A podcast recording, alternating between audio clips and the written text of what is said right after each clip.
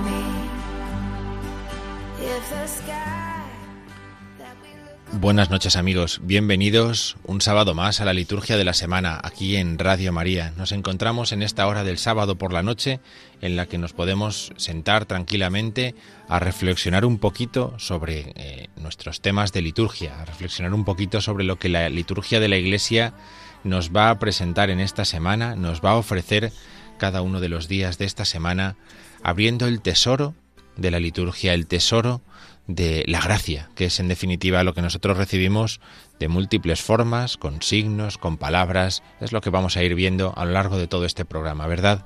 Nos encontramos en este sábado 5 del mes de noviembre, son ya las primeras vísperas del domingo trigésimo segundo del tiempo ordinario y bueno, pues estamos llamados a, por el Señor a reunirnos, a festejar el día de la resurrección con el matiz propio, el matiz peculiar que nos va a ofrecer este domingo trigésimo segundo del tiempo ordinario. Estamos ya en la recta final del año litúrgico. Hemos eh, acompañado o nos ha acompañado eh, San Lucas a lo largo de todo este año y ahora pues nos encontramos en la recta final antes de celebrar Cristo Rey y comenzar un nuevo año en el Adviento los textos que vamos a escuchar este domingo nos van a ir dando, ¿verdad?, la perspectiva adecuada para comprender, para comprender el, el, misterio que se nos eh, celebra, el misterio que se nos muestra y, y la semana que vamos a comenzar. Por eso vamos a dedicar este programa en primer lugar, como hacemos siempre, a recorrer la semana del tiempo ordinario en la que nos encontramos, la semana trigésimo segunda. Vamos a ver qué celebra la Iglesia en estos días, qué fiestas, qué memorias, con qué lecturas, ¿no? ¿Qué es, es lo que se va viendo ya venir en estas lecturas, ¿no?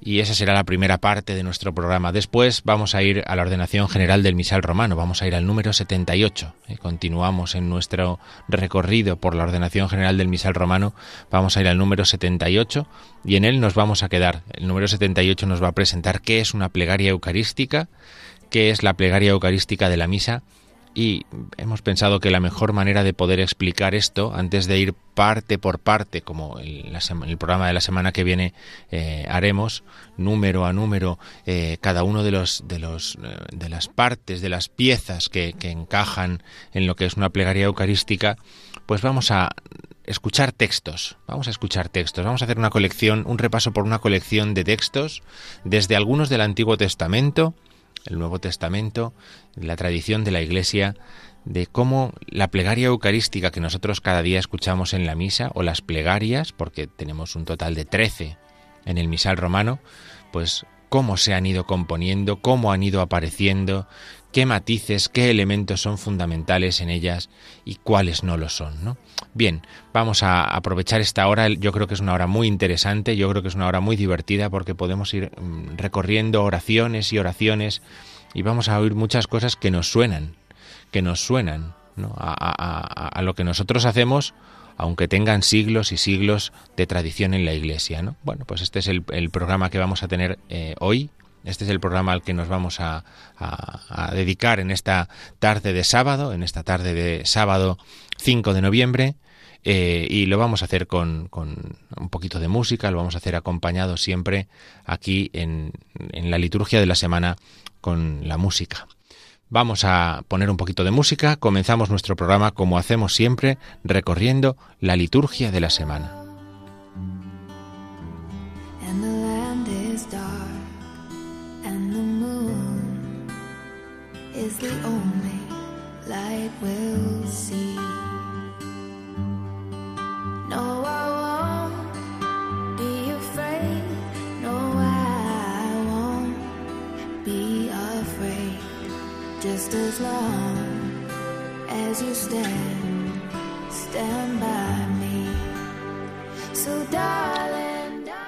Bien, pues eso, nosotros tampoco tenemos miedo, vamos a afrontar ya juntos, eh, apoyándonos los unos en los otros, lo que es la vida de la Iglesia y lo que es la liturgia de la Iglesia, vamos a comenzar eh, a recorrer la semana trigésimo segunda del tiempo ordinario.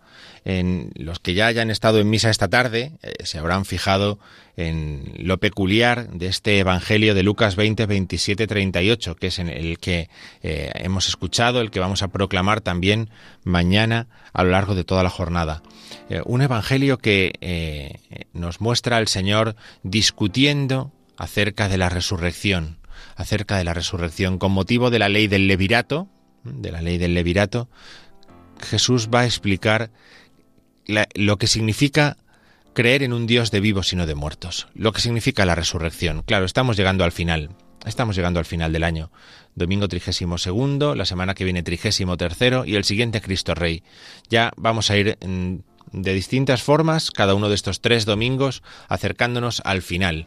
Eh, no, se nos va a presentar lo que es el final. ¿Y el final qué es? Pues el final es que nuestra vida se acaba, pero nosotros creemos que el Señor ha resucitado de entre los muertos y que por lo tanto nos hará partícipes de su resurrección en la resurrección del último día. Esa fe que nosotros tenemos la vamos a ir reconociendo en las lecturas que vamos a ir viendo en estos domingos. Hoy nos lo encontramos primero en esta trampa que le quieren poner a Jesús eh, sobre cuál de, de, los siete hermanos que se casaron con la misma mujer será el que se encuentre con ella como esposa en la vida eterna. Y, Jesús les va a explicar que no han comprendido nada porque en el cielo el esposo es Jesucristo. En el cielo la esposa es la iglesia y así será como vivamos la felicidad eternamente. Así será como nosotros tengamos que, ir reconociendo poco a poco y confesando ese misterio en nuestra vida para que llegados al final de la misma podamos dar el paso a la vida eterna llamados por el Señor, llamados a la vida eterna por el Señor. Ese Evangelio, Lucas 20, 27, 38, nos habla de esto, de que Dios no es un Dios de muertos, sino de vivos. Esta es la lección, en definitiva, que nos va a dejar esa trampa que le ponen al Señor. Eh, es un evangelio que viene a explicar algo que ya apunta la carta, los, el, libro de los macabeos en la primera lectura. ¿eh? El segundo libro de los macabeos nos cuenta cómo esa madre confiada le explica a sus hijos que van a morir asesinados, que al final de la vida el Señor de la vida les concederá una vida nueva, la vida eterna. Eso es lo que la madre de los macabeos, todavía sin conocer a Jesucristo, intuía por la fe, y eso es lo que el Señor nos explica para que nosotros lo creamos con fe firme hasta el último de los días de nuestra vida. Cuanto más nos vamos acercando al final de nuestros días, con más fe tenemos que creer que Jesucristo no es un Dios de muertos, sino de vivos, y que lo que estamos haciendo en esta vida es una preparación para la verdadera, para la auténtica vida, que es la vida que no se acaba, la vida eterna que hemos recibido por gracia desde el don del bautismo. El Salmo responsorial nos va a ayudar en, en la celebración de este domingo a confesar esto mismo, que al despertar me saciaré de tu semblante. Qué bonito en un mes como es este de noviembre, en el que el, tema de los muertos eh, aparece eh, con tanta frecuencia en la espiritualidad y en la piedad popular de la vida de la Iglesia, que nosotros podamos reconocer esto. Un día dormiremos, un día dormiremos, Y ese sueño concluirá con la segunda venida del Señor, que nos despertará, abrirá nuestros ojos y nos llenaremos al contemplar su semblante. Podremos plenamente participar de la vida divina, que es lo que significa esta eh, visión. Esa visión es gozar de la vida de Dios. Y eso podrá ser así para los que en esta vida hayamos confesado la fe en el Mesías. Bien, pues estas son las lecturas que vamos a escuchar. La segunda lectura sabemos bien que va un poco por su lado, ¿no? en este caso de, la segunda carta de Pablo a los tesalonicenses, ¿eh? pero este es el tema de este domingo y este tema nos va a servir para toda la semana. Tenemos que tenerlo muy presente porque estamos llegando al final del año, al final del año litúrgico, y viene muy bien que no perdamos de vista, que no perdamos de vista que eh, todo se acaba, que nuestra vida se acabará y que el Señor nos levantará de esta vida acabada cuando llegue el final de ella también. Así que con esta confesión dominical, con esta confesión que la Iglesia hace este domingo con estas lecturas, nos lanzamos hacia la semana trigésimo segunda del tiempo ordinario. El lunes, el lunes es día 7, es eh, pasado mañana, es eh, día ferial, es día ferial. Por lo tanto, eh, seguiremos escuchando Lucas, que vamos escuchando cada día, ¿verdad? Hemos, estamos eh, toda esta semana escuchando Lucas, todas estas últimas semanas. Estamos ya en Lucas 17, sobre cuántas veces tiene uno que perdonar al hermano. Lucas 17, este es el Evangelio. Y en las cartas de Pablo, que estamos leyendo las cartas eh, del Nuevo Testamento, hemos leído Efesios, hemos leído Filipenses en estos días, eh, pues en las cartas de Pablo vamos a escuchar la carta a Tito. Nos va a acompañar estos primeros días de esta semana, la carta a Tito, eh, uno de los de aquellos a los que él deja al frente de las comunidades cristianas que funda es Tito, y a Tito le da instrucciones. Y una instrucción es, en esa comunidad tienes como obispo que eres de, esa comunidad, que constituir presbíteros. La comunidad necesita sacerdotes. Así que a ti te toca buscarlos, elegirlos, ordenarlos.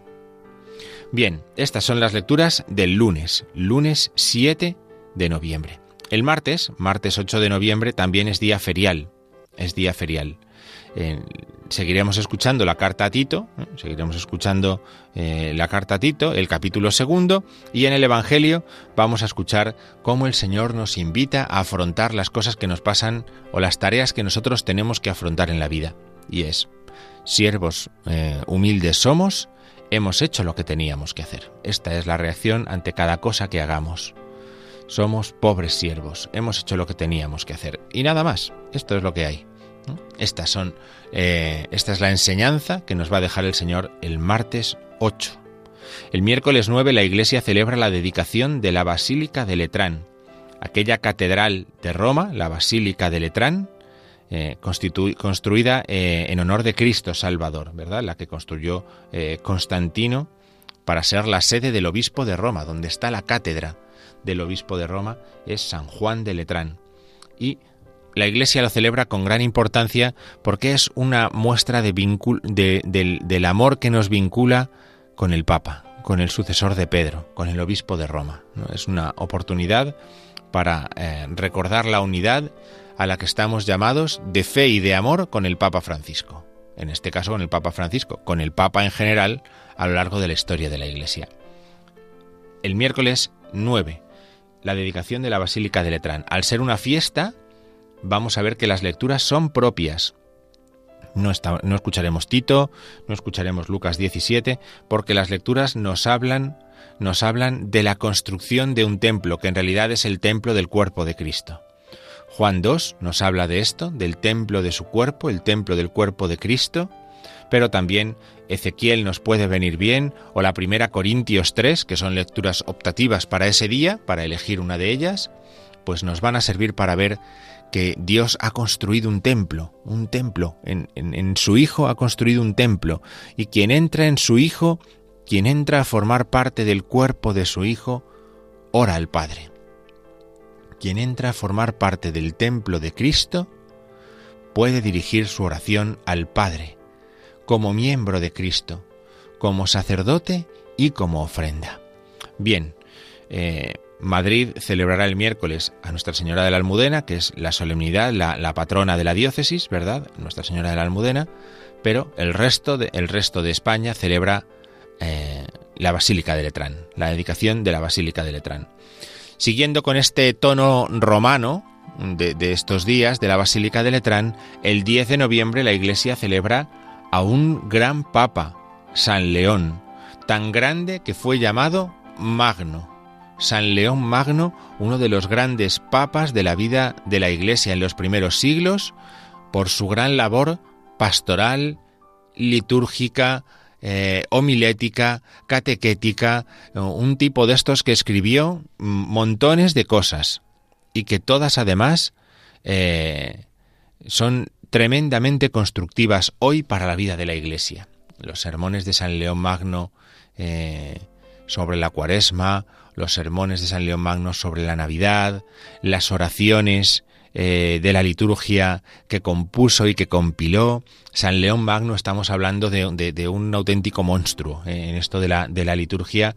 Alguna vez le hemos dedicado el programa, yo recuerdo que algún año le hemos dedicado el programa entero a hablar sobre San León Magno, a leer textos suyos. Eh, es verdaderamente un personaje interesantísimo de la vida de la Iglesia, ¿eh? desde la perspectiva litúrgica, teológica, también histórica. ¿eh? También desde la perspectiva histórica, San León Magno es uno de los papas que defiende Roma en los momentos de mayor debilidad del imperio ¿eh? y es uno de aquellos que, que, se convierte en, en estandarte ciertamente de la fe en Cristo y, de la vida del hombre. Así que, bueno, pues merece la pena que el, jueves vayamos a, misa a escuchar sobre San León Magno, eh, porque es un personaje ciertamente muy, muy interesante. Eh, es una memoria, las lecturas vuelven a su ciclo normal, ¿eh? la carta a Tito ya ha terminado, escucharemos la carta a Filemón, otra de las cartas paulinas, es tan cortita, pues que solamente vamos a escucharla el jueves, la carta a Filemón.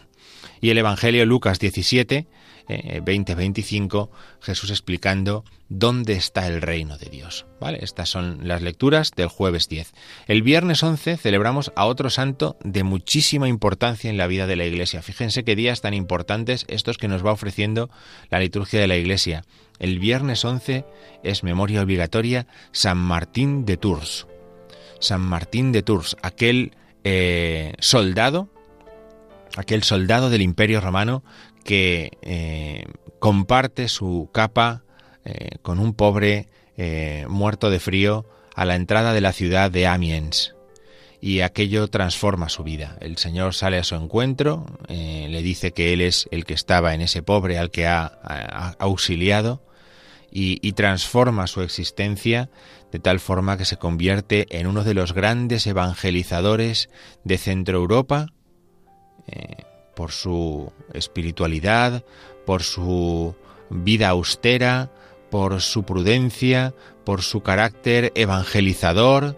Eh, bueno, eh, pues eh, este es San Martín de Tours, de verdad otro personaje de esos que han marcado la historia de la Iglesia en los primeros siglos por su incansable trabajo, por su incansable esfuerzo anunciando el Evangelio. Así que San Martín de Tours memoria obligatoria. Orense lo celebra como solemnidad. ¿eh? San Martín de Tours en Orense es una gran solemnidad y tiene lecturas propias. No escucharán las feriales como escucharemos los demás, la segunda carta de Juan o Lucas 17, 26-37, eh, que ya habla sobre el final de los tiempos. Ojo porque ya las lecturas van a empezar a meter el tema del final de los tiempos y nos va a ir apareciendo eh, como esa gota que cae una y otra y otra. Pues así va a ir cayendo, así va a ir cayendo también eh, esta eh, eh, advertencia sobre el final de los tiempos. Y el sábado 12, para concluir esta semana trigésimo segunda del tiempo ordinario, San Josafat, obispo y mártir. Otro gran santo que se dedicó en, las zonas de Centro Europa, en, hoy tan tan herida Ucrania y, Polonia y alrededores, eh, a anunciar el Evangelio de Jesucristo y sobre todo a llamar a la Iglesia a la unidad. Muere mártir por aquellos que le atacaban por buscar la unidad. Fíjense, San Josafat es un santo de gran importancia, eh, de gran importancia en la vida de la Iglesia precisamente por eso, porque fue un obispo que se dedicó a buscar la unidad de la fe en Jesucristo, la unidad de los creyentes en Jesucristo, y murió mártir por ello. No, no, no fue una teoría, no fue una charlita que fue a dar a un sitio o a otro sitio, eh, sino que le provocó tantos sufrimientos que murió asesinado por anunciar la unidad de eh, católicos eh, y ortodoxos.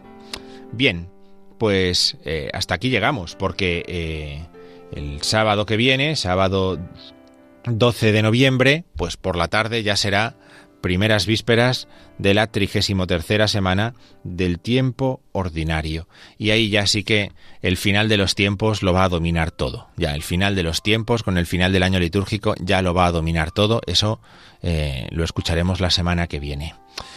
Hasta aquí el recorrido por esta semana trigésimo segunda del tiempo ordinario. Vamos a hacer una pequeña parada musical como estamos en este mes de, los difuntos, vamos a escuchar eh, uno de los cantos del, Requiem de Mozart, eh, Lacrimosa, aquel que, en, el que confiesa, en el que pide, el, cantor pide que por favor, eh, aunque está cercana la muerte, pide que con lágrimas, cuando llegue el último día, el Señor lo levante, el Señor abra sus ojos, el Señor le perdone sus pecados y tenga piedad de él, ¿no? De aquel por el que se está celebrando el Requiem. En este caso era por, por Wolfgang Amadeus Mozart.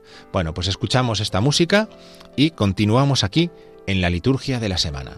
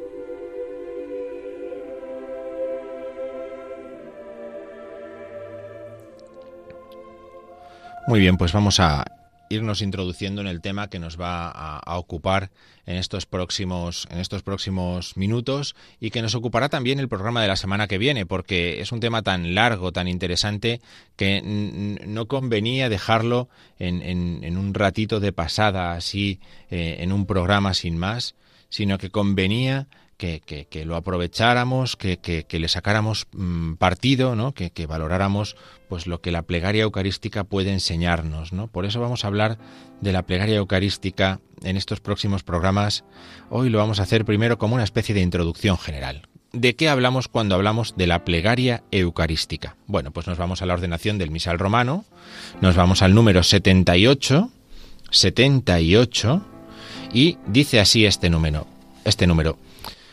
Ahora empieza el centro y la cumbre de toda la celebración, a saber, la plegaria eucarística, que es una plegaria de acción de gracias y de consagración.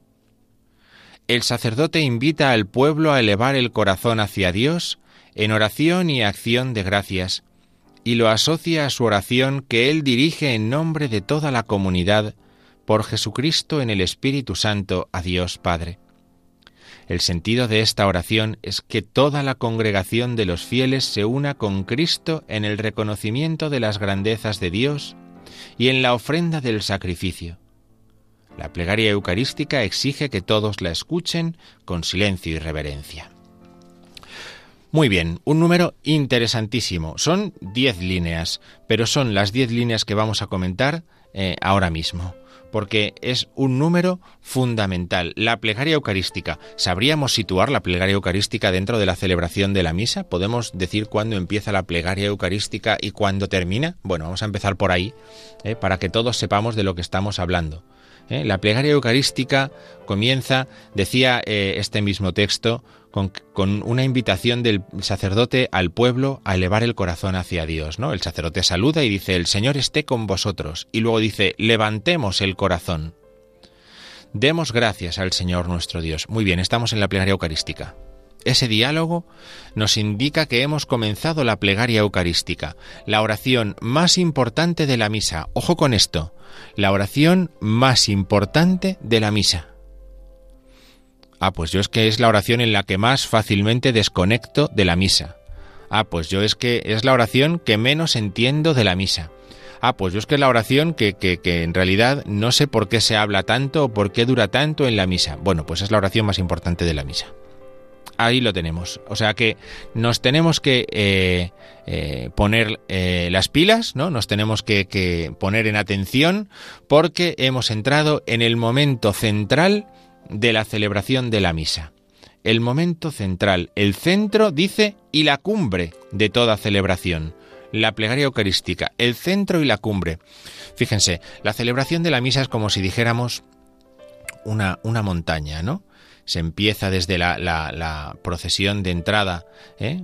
abajo, ¿no? al pie de la montaña y se va subiendo, se va subiendo a lo largo de la celebración y que encontramos en la cumbre la plegaria eucarística y luego vamos bajando, vamos bajando hasta el final de la misa. La plegaria eucarística está en la cumbre.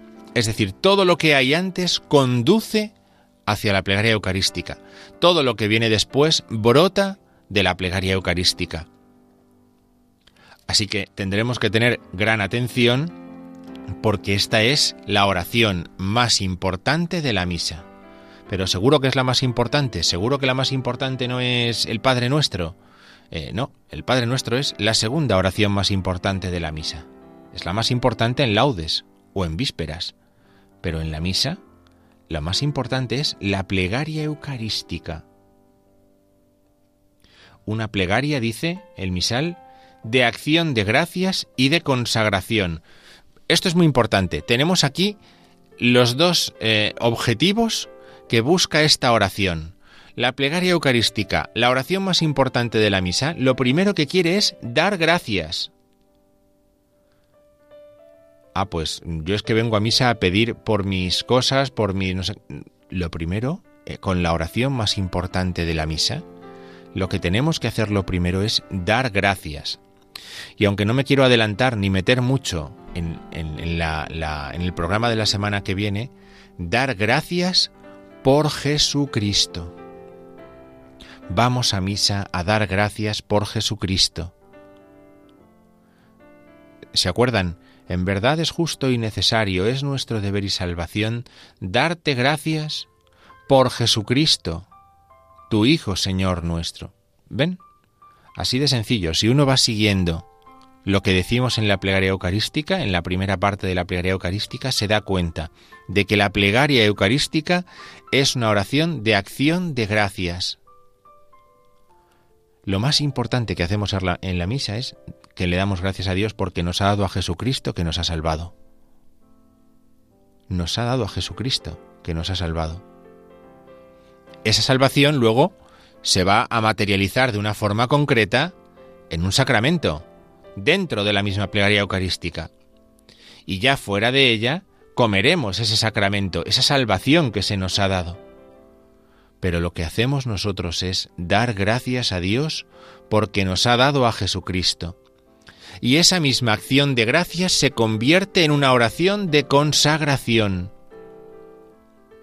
Se consagra la ofrenda y se consagra quien come la ofrenda, porque quien come la ofrenda consagrada es consagrado por la ofrenda. Por eso se nos va a decir después, podéis ir en paz, porque hemos sido consagrados por la ofrenda y ahora nos toca ir a transformar, a consagrar el mundo. Por eso eh, es muy importante que nos demos cuenta de esto la plegaria eucarística, la oración más importante de la misa, y por lo tanto con ella la misa tiene un matiz fundamental de acción de gracias. Y como le damos gracias, y cómo le damos gracias a Dios porque nos ha dado a Jesucristo, entregándonos con Él, entregándonos con Él. ¿Y cómo nos entregamos con Él? comiendo al mismo Jesucristo, que se ha hecho presente por la plegaria eucarística. Fíjense, la plegaria eucarística contiene contiene todo lo que es propiamente la celebración de la liturgia, todo lo que es propiamente la celebración de la misa. El resto viene de aquí. El resto viene de aquí. Dice eh, el misal, el sacerdote invita al pueblo a elevar el corazón hacia Dios, a elevar el corazón, a veces estamos esperando que diga el sacerdote, levantemos el corazón para ponernos de pie. Y eso es un gran error. Llevamos de pie desde que el sacerdote ha ido al altar y ha hecho la primera oración. Esa oración la hacemos de pie, porque nosotros rezamos de pie cuando rezamos en misa, rezamos como resucitados. Por eso levantemos el corazón no significa nos ponemos de pie, significa que nuestro corazón está atento al Señor, significa que nuestro corazón está pendiente de lo que estamos haciendo, que nuestro corazón quiere dar gracias a Dios. Ya tengo el corazón preparado para dar gracias a Dios. ¿Por qué? Porque he escuchado las lecturas antes. Porque he escuchado la palabra de Dios. Ya tengo el corazón preparado. Lo tenemos levantado hacia el Señor. Si he escuchado las lecturas, si he prestado atención a la palabra de Dios, a lo que se me ha podido explicar en la homilía, ya tengo el corazón preparado. Ya cuando el sacerdote me diga levantemos el corazón, no puedo decirle otra cosa. Lo tenemos levantado hacia el Señor, claro. Porque además, la liturgia de la palabra me ha permitido ver que la palabra no iba solo para mí, iba para toda la iglesia. Por eso lo importante no es el corazón lo tengo levantado hacia el Señor, es lo tenemos levantado hacia el Señor somos todos los que hemos escuchado la palabra de Dios y los que hemos preparado nuestro corazón para que esté ahora ardiente, para que se eleve con las palabras que vamos a escuchar. Fíjense qué importante es llegar pronto a misa. Fíjense qué importante es llegar sabiendo las palabras que uno va a escuchar en la celebración de la misa. Porque tienen que levantarle el corazón. Porque luego el sacerdote nos lo va a pedir para la plegaria eucarística. Por eso no puedo llegar de cualquier manera, no puedo llegar a la mitad de las lecturas, o no puedo llegar eh, sin, hacer un momento de, atención, de, de entrar en mí mismo para que el Señor pueda hacer hueco ahí y meter su palabra en mí. Necesitamos, necesitamos esa escucha de la palabra para poder decir, lo tenemos levantado hacia el Señor. Y entonces, ¿qué es lo que va a suceder en esa oración? Pues que Cristo va a asociar a la Iglesia a su entrega. De hecho, la plegaria eucarística va a terminar así, por Cristo, con Él y en Él, a ti Dios Padre, y nosotros vamos a responder, amén. Es decir, nosotros nos unimos a esa entrega, nos unimos a esa plegaria ¿eh? que es la ofrenda del Hijo. Él la va a hacer, el sacerdote va a hacer esa plegaria, va a hacer esa oración, va a levantar esa ofrenda, pero todos nos vamos a unir a ella diciendo amén. Por eso, ojo con esta última frase del, número 78, dice, el sentido de esta oración es que toda la congregación de los fieles se una con Cristo en el reconocimiento de las grandezas de Dios y en la ofrenda del sacrificio. Ojo, que toda la congregación de los fieles, no que yo me una. No que yo me una.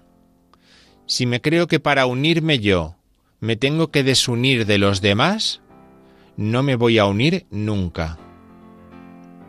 Para unirme yo tengo que unirme con los demás. Por eso es muy importante que todos entremos y nos ayudemos a entrar en la celebración de la liturgia.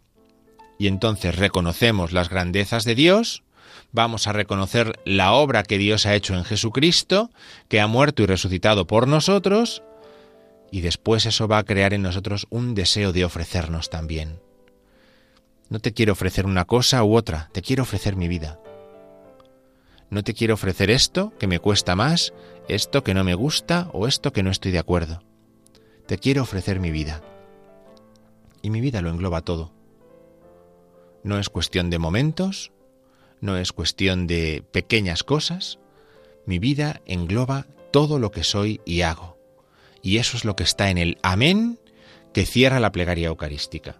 Por eso todos tienen que escucharla con silencio y reverencia. La plegaria eucarística se escucha con silencio y reverencia. Qué importante, qué importante es esta eh, explicación. El silencio en la plegaria eucarística, la atención.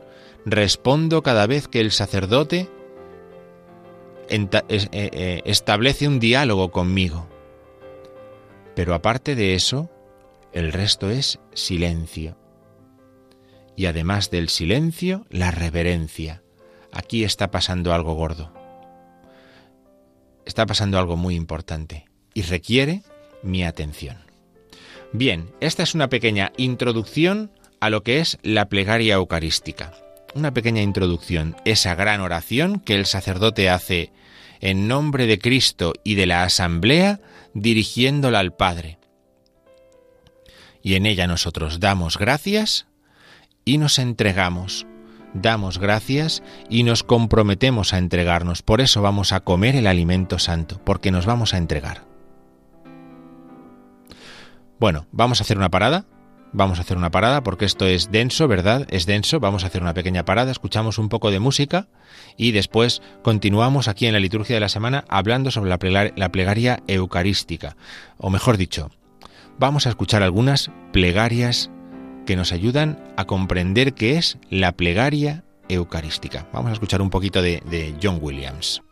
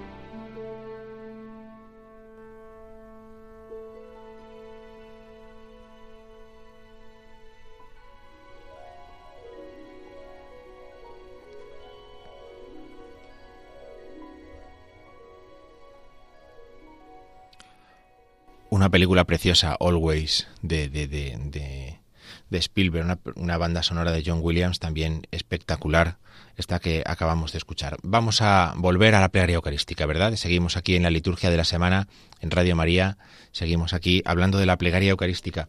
Ustedes saben cuáles son. Hemos dicho que la, en la plegaria eucarística hay una bendición, una acción de gracias, ¿verdad? La acción de gracias es una bendición a Dios porque nos ha dado a Jesucristo. ¿Saben ustedes cuáles son las bendiciones más antiguas de la Biblia? Si yo les preguntara, dígame cuáles son las bendiciones más antiguas que encontramos en la Sagrada Escritura. A ver, les doy unos segundos para que hagan memoria, a ver dónde se acuerdan que están las más antiguas. ¿Eh? Se las voy a decir yo, o sea que no se preocupen porque se las voy a decir yo. Tenemos que ir al libro del Génesis. Ven, si es que lo más fácil es ir al principio. En el libro del Génesis, en el capítulo 24, en el capítulo 24, el siervo de Abraham va a buscar a Rebeca para que se case con Isaac. ¿Se acuerdan de la escena, verdad? En el capítulo del Génesis, en el capítulo 24 del libro del Génesis. Y dice así la Sagrada Escritura en el versículo 26, dice, Entonces se postró el hombre y adoró a Yahvé diciendo, Bendito sea Yahvé, el Dios de mi Señor Abraham, que no ha retirado su favor y su lealtad para con mi Señor. Yahvé me ha traído a parar a casa del hermano de mi Señor. ¿Ven? Es, ¿Ven? Es una bendición. ¿Ven? Eh, el, siervo de Abraham ha encontrado lo que estaba buscando y ¿qué es lo que hace? Bendice a Dios, bendice a Yahvé. Es una bendición que podríamos llamar ascendente, ¿verdad? Los hombres, los que estamos aquí en la tierra, bendecimos a Dios, les reconocemos su grandeza, ¿eh? o les reconoce este hombre su grandeza porque ha puesto al alcance de su mano lo que le había mandado su Señor. ¿Recuerdan alguna otra, así también muy, muy antigua? A lo mejor han pensado en alguna otra y me han dicho, vaya, este mm, ha ido todavía más para atrás que nosotros. Pues por ejemplo, en el capítulo 18 del libro del Éxodo encontramos otra. En el capítulo 18 del libro del Éxodo, eh, Moisés eh, le ha contado a, a, a Jetro, a su suegro, eh, el cómo fue liberado el pueblo de Israel de la esclavitud en Egipto, ¿no? en Éxodo 18, ¿eh? y entonces dice así eh, el libro del Éxodo.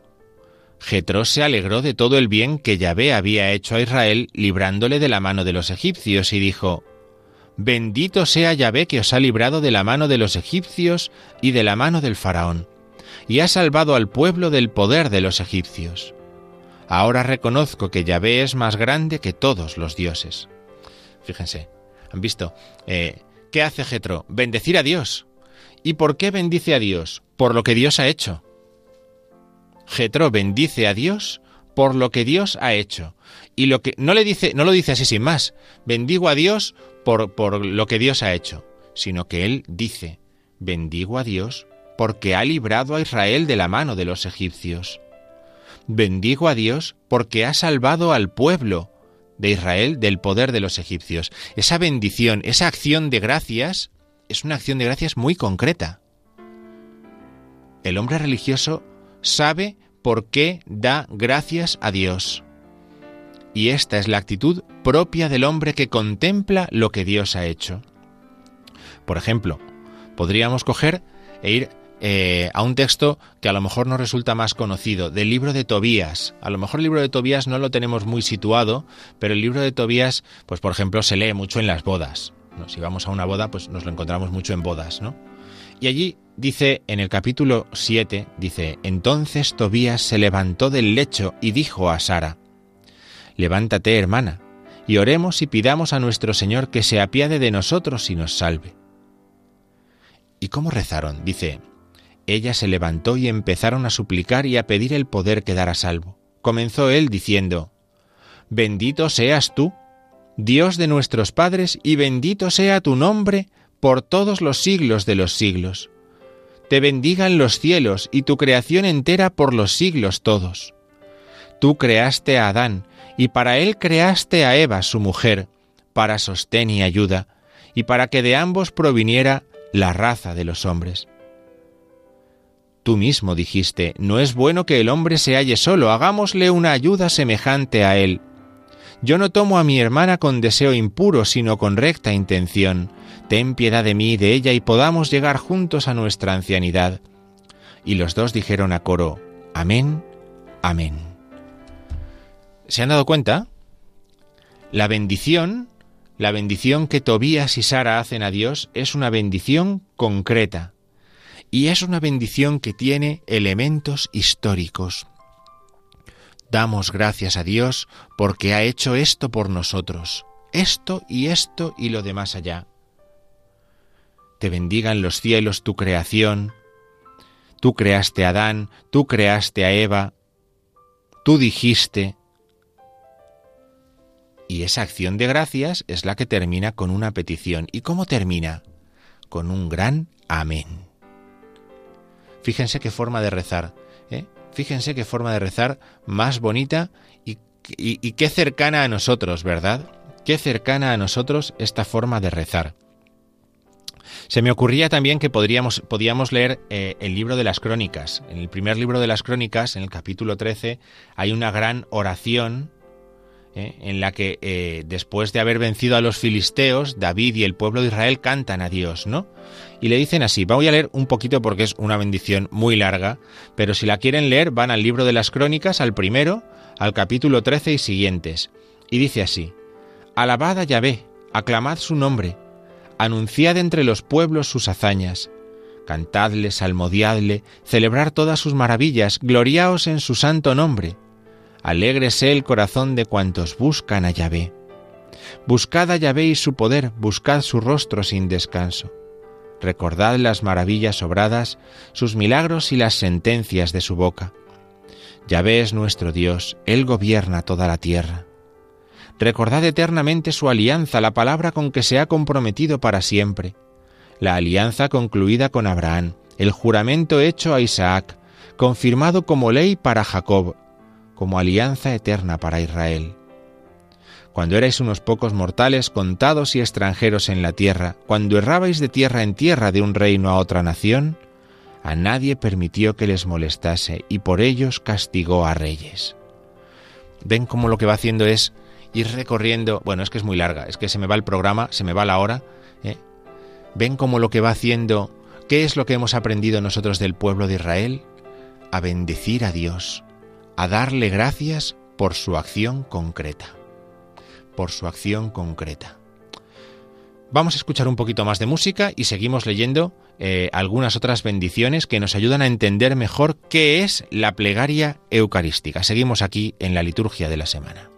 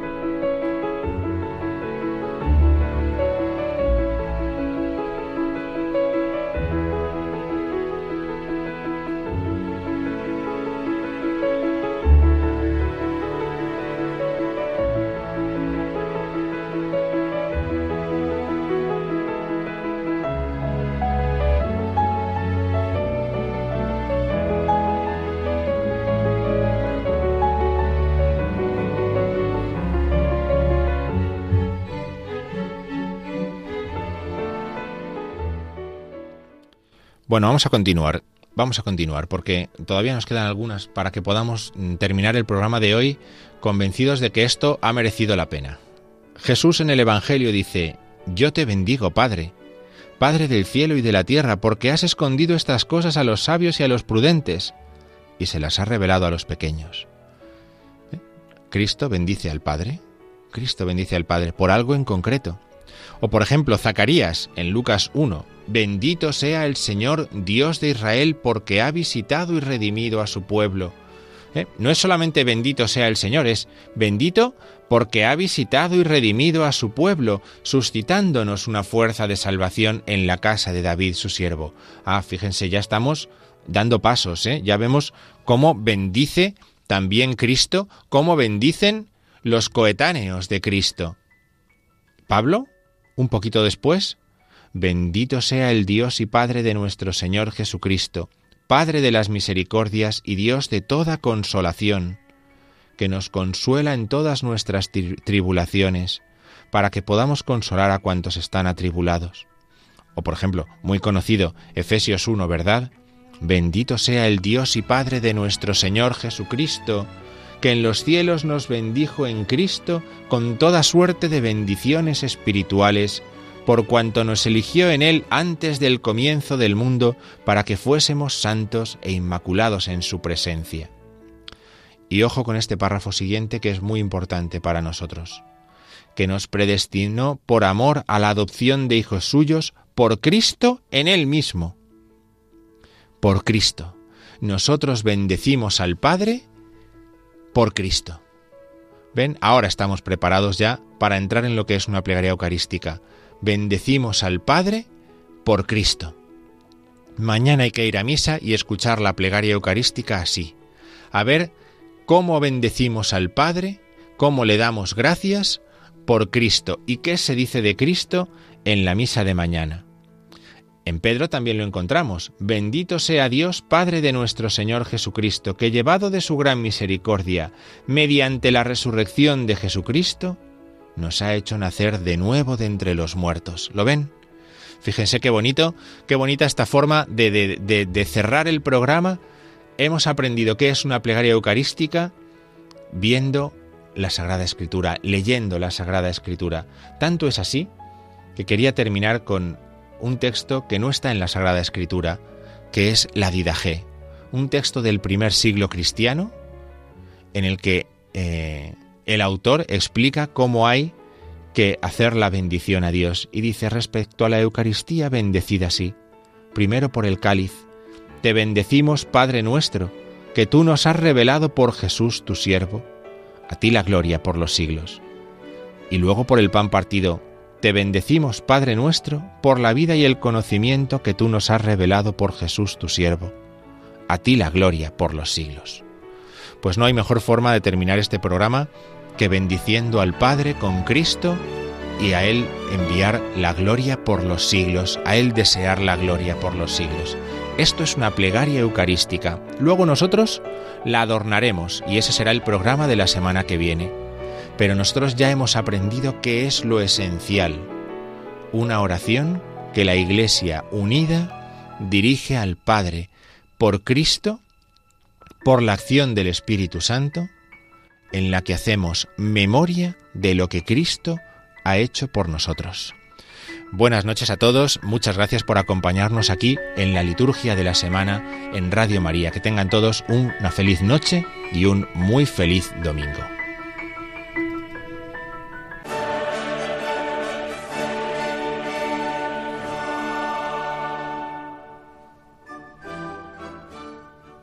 Han escuchado la liturgia de la semana con el padre Diego Figueroa.